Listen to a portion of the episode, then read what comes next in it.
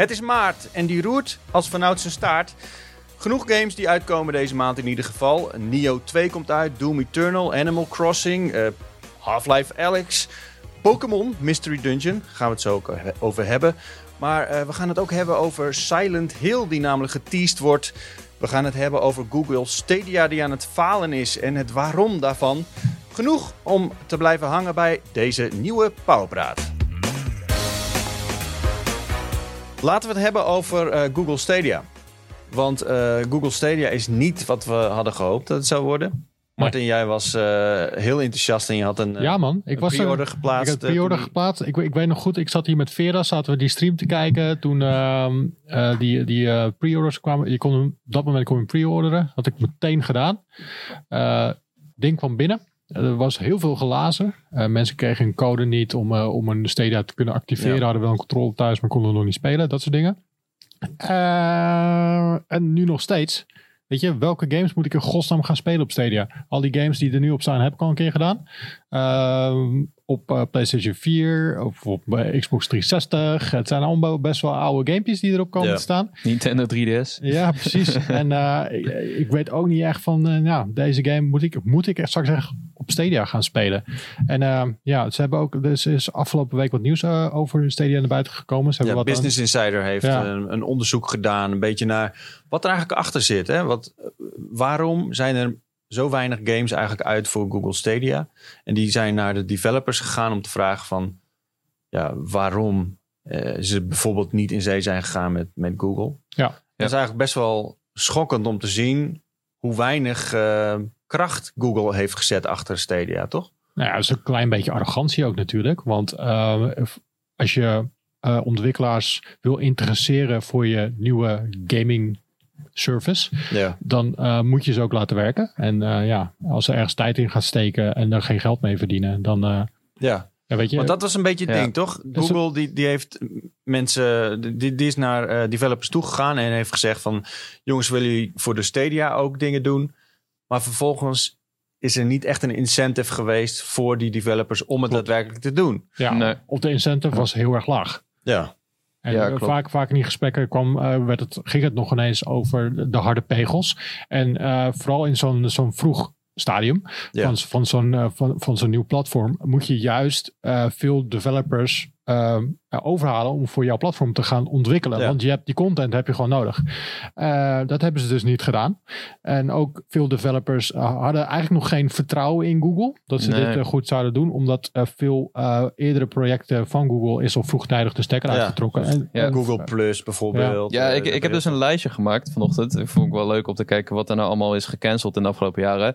Inderdaad, Google Plus, YouTube Gaming, hè? Weet je, herinner je die nog? Ja. Google Hangouts is ook weg. Ze hadden een Imo-app, Inbox, Google Cloud Print, Google Daydream. Dat was dat VR-ding. Dat is ook weg. YouTube Messenger. En de lijst gaat echt maar door. Je hebt zelfs een website die heet Killed by Google. En daar kun je alles zien. Ja, het is echt een hele lange lijst. Dus ik snap wel dat mensen gewoon geen vertrouwen hebben in Google's nieuwe projecten. En vooral als ze dan zo komen van, wij zijn Google. Komen jullie met ons mee? Maar hebben jullie dan nog iets anders? Het is een grote naam, maar het is inderdaad dat lijstje wat je net opnoemt, dat is best wel indrukwekkend in een negatieve manier. Ja. En zeker als jij een developer bent met beperkte resources. Hè, ze hebben vooral proberen indie developers te pootje, zeg maar. Ja, dan moet je echt gewoon keuzes gaan maken van waar zet ik mijn tijd, waar zet ik mijn manschappen voor in. En als er geen geld tegenover staat en je hebt te maken met partijen die bekend staan om nieuwe diensten gewoon te cancelen als het niet loopt. Ja, dan is het natuurlijk niet echt een goede cel. Ja. Maar denken jullie dat het nog goed gaat komen met Stadia? Ja, de enige kans die ze nog hebben is die gratis versie. Want die zou... Die zou begin dit jaar uitkomen. Ja, zou begin dit jaar uitkomen. Ja, het is maart. Die moet er toch wel aankomen. En dat is het ding van... Ja, Stadia kun je niet verkopen zonder dat mensen het eigenlijk kunnen uitproberen. Dus stel ze krijgen een free-to-play game daarop, een Apex of zo. Dan, Destiny 2. Ja, Destiny 2.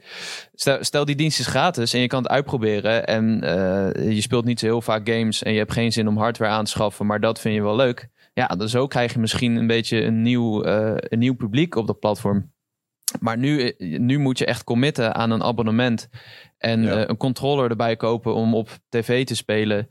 En je moet de game zelf nog kopen. Ja, bedoel, precies. We zaten er net al even over te praten. Want jij hebt je abonnement stopgezet. Ja. Logisch ook, want je moet maandelijks betalen. Er staan op dit moment 28 games op dat hele platform. Ja.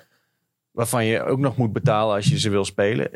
Ja, het is niet echt een aantrekkelijke dienst op dit moment. Nee, je zegt goed op dit moment. Weet je wat Jacob zegt, als straks die gratis versie uitkomt en je wil straks een gametje gaan spelen, maar je hebt geen PlayStation, je hebt geen Xbox of een sterk genoeg een PC om bijvoorbeeld een Cyberpunk te kunnen spelen, dan zou dit wel eens interessant kunnen gaan zijn. Ja. Maar als we nu kijken naar begin 2020 zou dat hele gratis ding uitkomen. Als ze nog langer wachten, dan wordt Project xCloud gelanceerd. Ja. En dan zijn ze helemaal fucked. Ja, die walsen er keihard overheen, ben ik bang. Want Microsoft heeft al die games al. Ze gaan het integreren in Game Pass, wat ook echt al een supergoeie deal is voor €10 per maand. Je gaat dadelijk Ori kunnen spelen en Halo Infinite. En als bonus kun je die dan overal spelen via de cloud. Ja, dat is...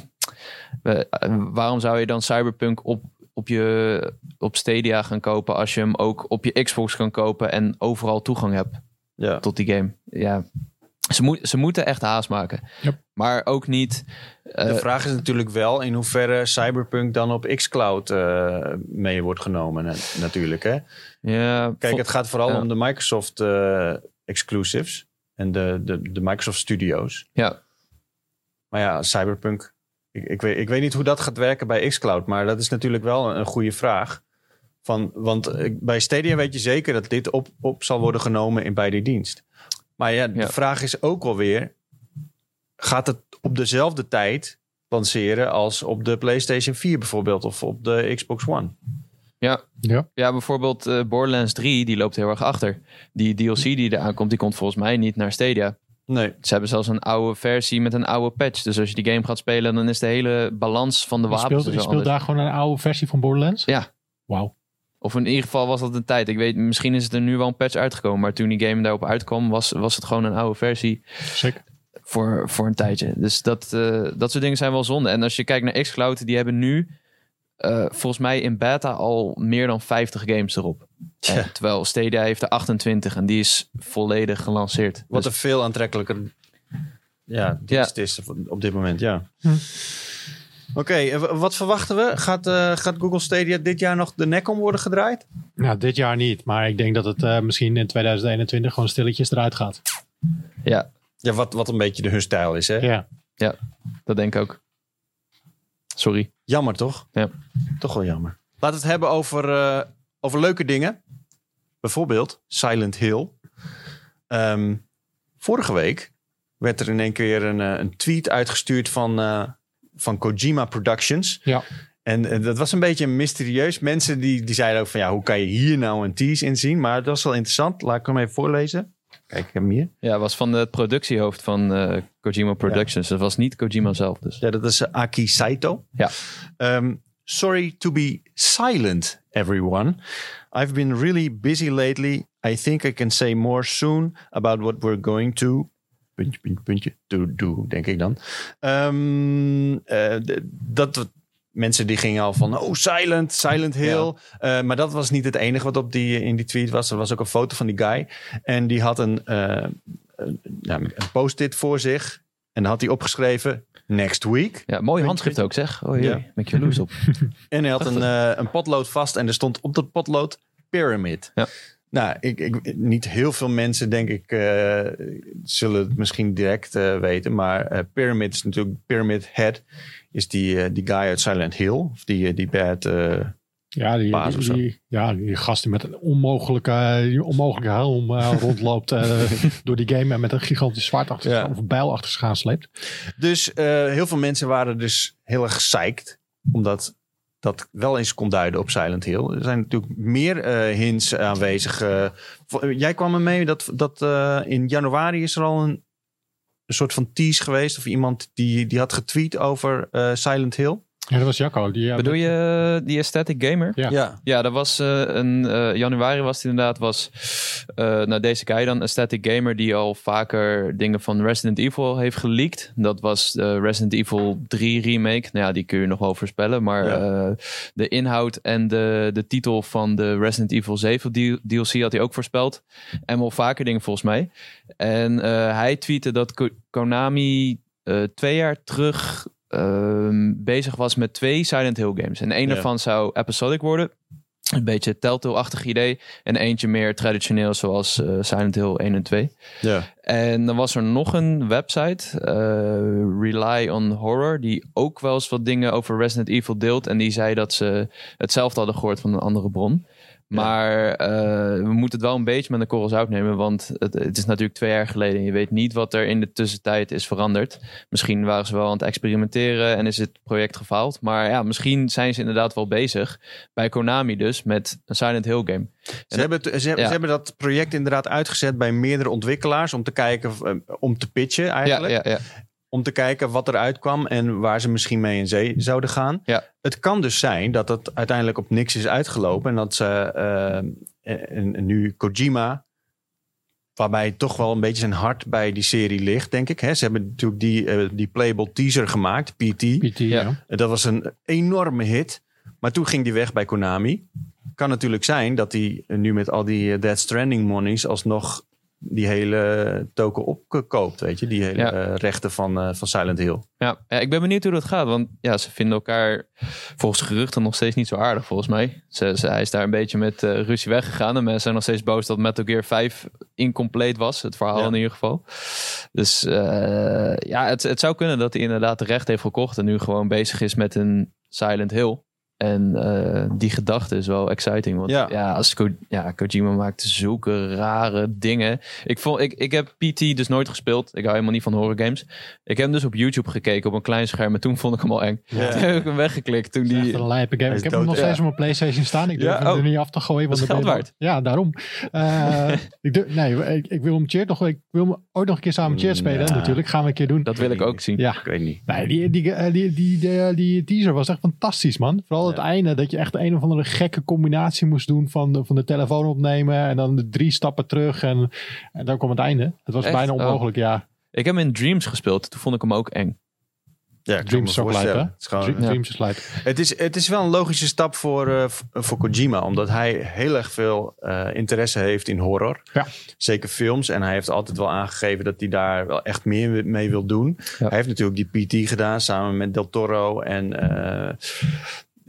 De kans is natuurlijk heel groot dat ze daar iets mee gaan doen. Zeker met deze tease erbij. Dat is niet het enige. Want je had Masahiro Ito. Dat is de guy, de art producer van Silent Hill 2 en 3. Okay. En die heeft ook heel veel art gemaakt en zo. En die was ook in Silent Hill 2 was hij de dramatic camera operator. Oké. Ik heb die game nog gespeeld, maar... Het klinkt inderdaad als een... Die heeft dus ook getweet over Silent Hill. Hij had eerst getweet van... Op 28 februari van... het feit dat ik nu iets tweet... is goed, omdat ik dan niks kan zeggen of zo. Een hele bizarre tweet, maar het zou op kunnen wijzen... dat het eigenlijk een beetje de vraag was... of die franchise inderdaad over zou gaan naar Kojima Productions... Ja. En dat hij dan bij betrokken zou worden. En toen heeft hij er later getweet... Pyramid Head, RIP. Oh, ja. Ik kan me nog wel herinneren. Dat was toen een hoop om te doen op Twitter inderdaad. Het is heel weird allemaal. Het volgende... ding wat zou wijzen op Silent Hill is dat vandaag, dat we het opnemen, is 4 maart. En dat is 21 jaar geleden dat de eerste Silent Hill uitkwam. Oké. Dus jij denkt dat er vandaag wel iets gaat komen? Dat er vandaag iets geteased gaat worden. Of tenminste iets gepost gaat worden waardoor we meer gaan weten. Ik hoop het. Alleen jammer dat het nog niet is gebeurd. Ja. Dan hadden we het erover kunnen hebben. Zijn jullie blij met Silent Hill? Ik merk van jou dat jij het eng niet echt heel... tof vindt. Nee, maar ik heb me echt door Resident Evil 2 geworsteld. En dat was mijn eerste... ik heb wel vaker horror games gespeeld. Until Dawn vond ik wel vet, maar het is niet voor mij, man. Waarom niet? Ben je een beetje bang? Ja, het is maar een spelletje, hè? Ik weet het, maar ik voel me gewoon niet comfortabel. En als ik wil gamen, wil ik gewoon een beetje relaxen of een beetje uitdaging hebben. En met Resident Evil 2, het was ook zomer en ik heb gewoon zitten zweten, jongen, in mijn onderbroek. Ja, het was ook wel weer leuk. Achteraf zweten gezien... in je onderbroek dan iets anders, hè? Ja, maar goed. Uit nieuwsgierigheid ga ik hem misschien wel checken. In theorie, als hij uitkomt. In theorie. Silent Hill 1 en 2 waren fantastisch, man. En als Kojima er weer mee aan de haal gaat. Weet je, we hebben een voorproefje gehad met PT. Ja. En als hij dat door kan trekken... Oh shit, man. Ja, hou je me vast. Ja. Dat wordt maar er eentje. Ja, dat denk ik ook. Ja, ik denk dat het te eng wordt. Ik ga dat niet spelen. Wordt wel leuke content, denk ik. Mm. Sowieso. Ja. Laten we het gaan hebben over Pokémon Mystery Dungeon. Jacco, jij hebt hem gespeeld. Ja. Je hebt hem gereviewd. Ja, voor onze vrienden van Gamer.nl. Ja. Want... Ja, je zei het gisteren tegen mij over de app van laten we het hebben over Mystery Dungeon. Want het is Pokémon Week. Het is Pokémon Week. Ja. Helemaal tof. Maar wat is het, weet je? Ik heb even gekeken. Het is, je wordt getransformeerd van een mens tot een Pokémon. Ja. En je hebt... Het is een spin-off. Mm-hmm. En je moet dungeons... random gegenereerde dungeons moet je clearen. Ja. Dat weet ik ervan. En dat het stijltje een beetje een soort van cel-shaded-achtig is. Ja, nou, het is een remake van de eerste games. Op de GBA en de Nintendo DS kwamen die uit. En je wordt dus wakker als Pokémon. En dan doe je een soort van persoonlijkheidstest. Dat is wel grappig. En dan kijk je welke Pokémon bij jou past. Wat Pokémon ben jij? Ik was een Squirtle. Maar gelukkig, vroeger zat je dan vast aan die Pokémon. Maar kon je kiezen, dat heb ik Charmander gekozen. Dat was mijn favoriete Pokémon. Ja, okay. Dus, en mijn vriend was Bulbasaur. Ja. Ben ik even blij. Ja, nee, maar vroeger moest je dan iedere keer opnieuw die test gaan doen... totdat er eentje uitkwam die je echt leuk vond. Oh, ja. Maar dan word je gevonden door je partner. Die kies je zelf. En dan richt je een rescue team op met z'n tweeën. En dan ga je eigenlijk Pokémon in nood redden in random dungeons. Okay. En dan breid je langzaam je team uit. En het verhaal gaat dan over... waarom je nou een Pokémon bent geworden. En dat komt dan langzaam naar boven. Voor de mensen die de games vroeger hebben gespeeld... Ja, wat maakte die games leuk?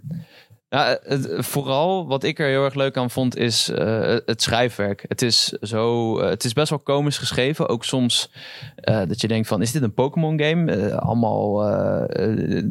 De conversaties van Pokémon onderling, dat hebben ze heel goed gedaan. Dus op een gegeven moment best wel een meme-waardig moment dat op een gegeven moment een Diglett een opmerking maakt dat hij koude voeten heeft of zo. En dat iedereen denkt, Diglett? Heeft hij voeten? Dat iedereen helemaal gechoqueerd is. Dat soort dingen zitten erin. En dat zijn wel grappige momentjes. En ik vind het vechtsysteem ook wel tof. Want in de hoofdgames heb je natuurlijk gewoon een turn-based systeem. Je doet om zijn beurt een aanval. Maar hier heb je dat ook. Dus elke stap die je in een dungeon zet is een beurt. Dus als jij een stap zet, dan komt je vijand bijvoorbeeld dichterbij. Of hij loopt de andere kant op. Maar je moet ook rekening houden met afstand. Dus sommige aanvallen die hebben dan een range. En je moet jezelf een beetje positioneren. Maar ook rekening houden met degene die je bij je hebt. Je kan Pokémon recruteren. En dat is er wel tof van. Maar ik moet wel zeggen... Want op pu.nl krijgt hij een onvoldoende. Jurjen heeft hem gereviewd. Ik heb hem zelf een 6,5 gegeven. Omdat deze remake voegt eigenlijk... behalve de artstijl... die ik zelf wel tof vind... en wat fijne, maar ook wel weer hele logische verbeteringen... bijna niks toe. Het is inhoudelijk precies hetzelfde. En ik vond het best wel tof om dat weer te doen... Maar als je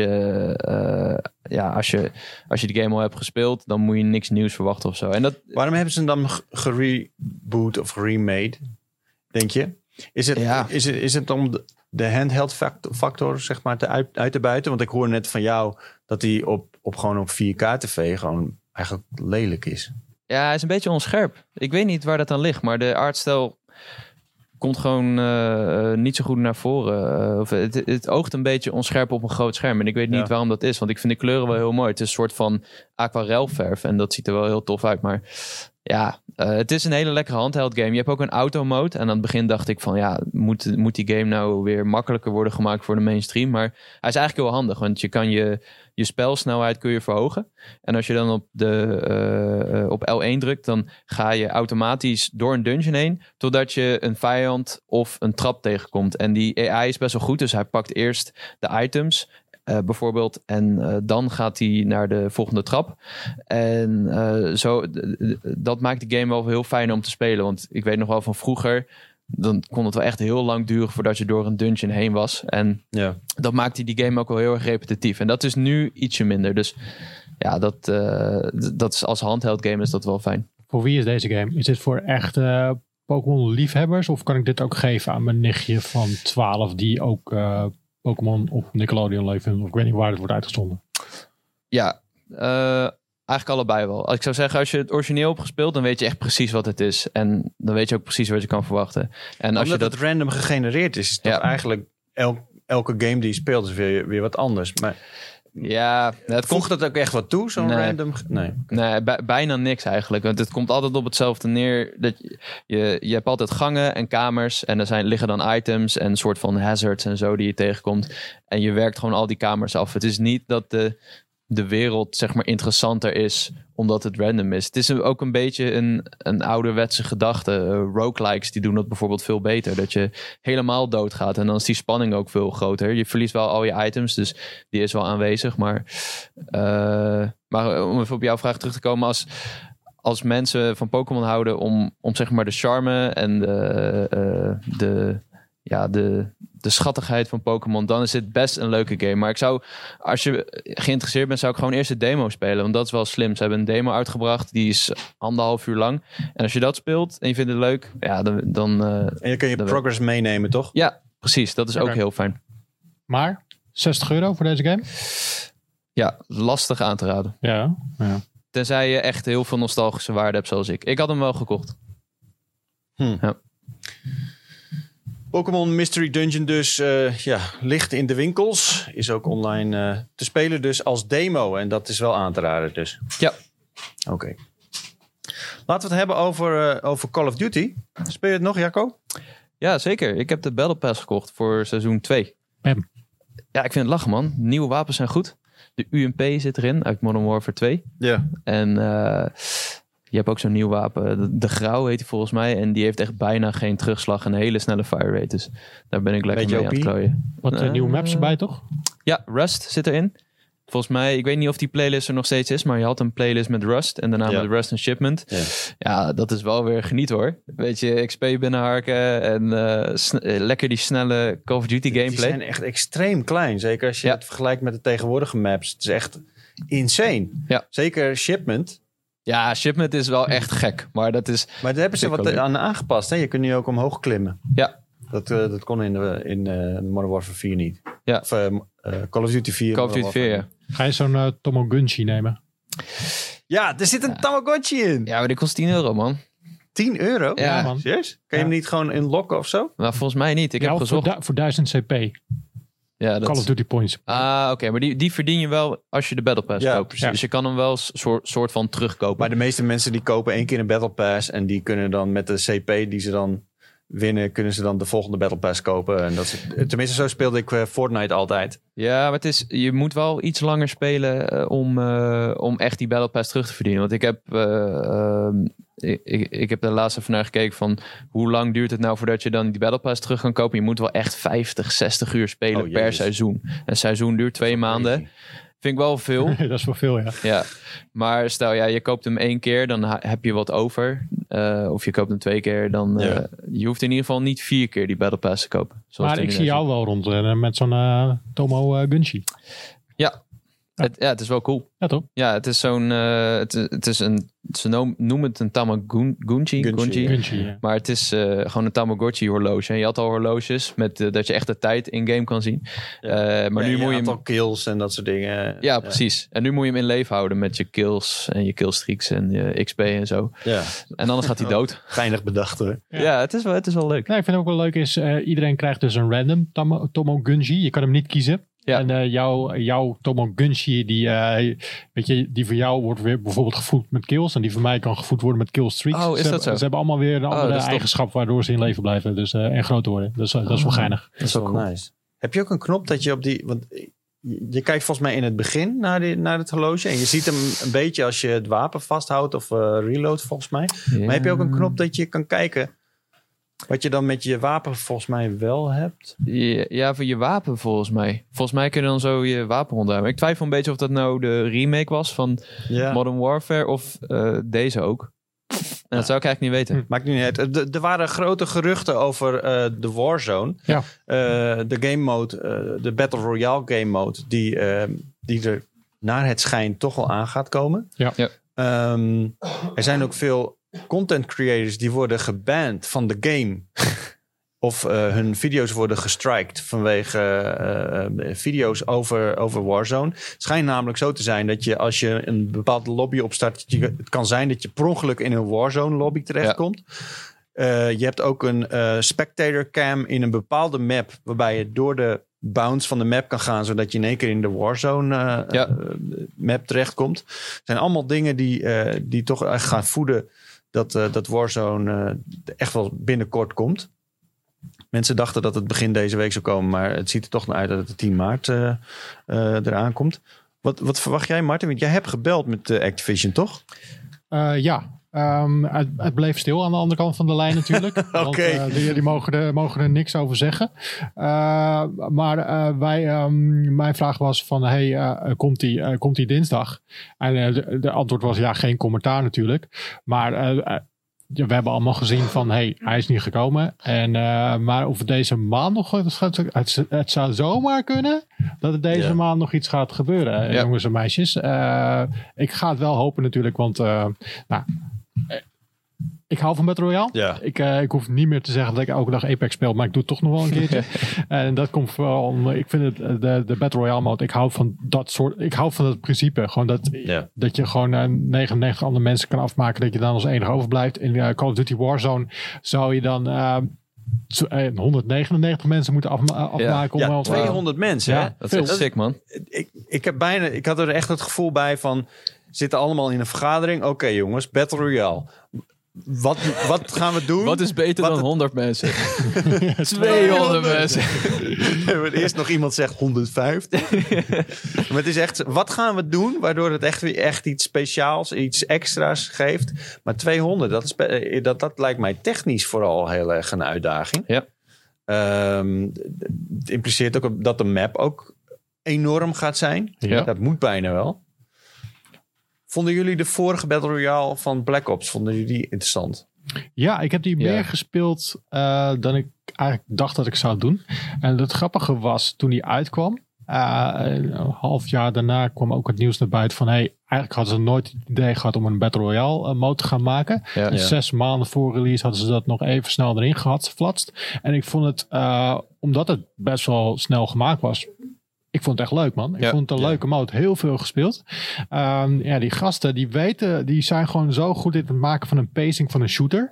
De gunplay is altijd nice in Call of Duty games. Dus ik geloof ook wel dat dit weer een fijne Battle Royale gaat worden. Ja, ik denk het ook. Want wat ik heel tof vond aan Blackout is dat je begint in die game en je kent de wapens. Het gevoel van de gameplay ken je. En je kent globaal de omgevingen, de maps, de Nuketown en zo. Wat er allemaal in zat. En daardoor werd ik al heel snel in die game getrokken. Omdat ik me heel snel... Ja, ik voelde me thuis of zo. En ik maakte ook gelijk een kans in gunfights. Dat heb ik ook altijd in de nieuwe Battle Royale game. Moet ik helemaal wennen aan het schieten. En ja, hoeveel mensen kom je nou echt tegen in een potje? Ja, ik speel Battle Royale games eigenlijk niet op console. Dus toen ik dat speelde met de controle, met dingen oppakken, dat vond ik vooral even een dingetje. Ja. En in bijvoorbeeld Apex ligt alles eigenlijk wel een beetje wat hoger, zeg maar, in die kisten. En op een of andere manier had ik daar veel minder moeite mee om even iets op te pakken op de console. Moet je het nou even proberen, man? Bijna niet meer te doen. Ze hebben iets aangepast. En als je nu zo'n kist opent, ligt alles naast elkaar en je denkt, dat wapen willen pakken, pak je per ongeluk de ammo die ernaast ligt. Of je wil de ammo pakken en dan wissel je per ongeluk je wapen om met al je attachments die je dan op de grond dropt en dat een teammaat langskomt en snel even de scope had. Dat is nu even een foutje die erin zit. Zal ongetwijfeld heel snel uitgepatcht worden, maar dat is nu even een nadeel van Apex. Ja. Ja, wat ik wel interessant vond is, er zijn allemaal datamines geweest en geruchten van mensen die er dan in zijn gedropt. En ze willen wel een soort van nieuwe mechanic introduceren. Plunder, heb je dat gezien? Nee. Nou, dat is een soort van geldsysteem. En als je mensen killt of spullen oppakt, dan verdien je plunder. En dan kun je die uitgeven aan perks en dat soort dingen. Maar als je zeg maar doodgaat, dan laat je al je spullen weer vallen en je plunder. En dan kunnen mensen dat weer oppakken. Dus stel je hebt niet zoveel. Je hebt een slecht wapen, maar je gaat wel het gevecht aan. Dan kun je wel zeg maar het risico nemen om in één keer heel snel sterker te worden. En er waren zelfs killstreaks gespot. Dus ik weet niet hoe het werkt. Killstreaks in een Battle Royale game. Dus dan heb je dadelijk een chopper gunner boven de map hangen.